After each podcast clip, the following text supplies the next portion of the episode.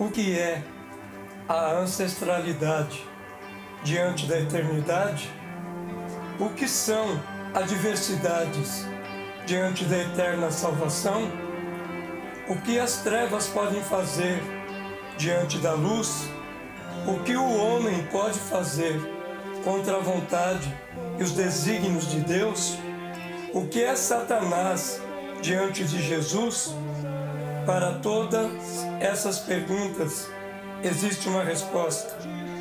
Jesus, pois Ele é o Pai da eternidade, Ele é o Salvador, Ele é a luz do mundo, Ele é o Senhor dos Senhores, Ele tomou as chaves da morte das mãos de Satanás.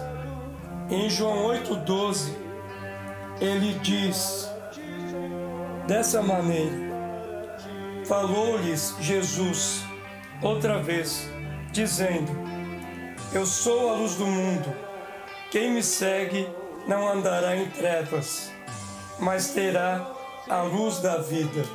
Pois Jesus Cristo é único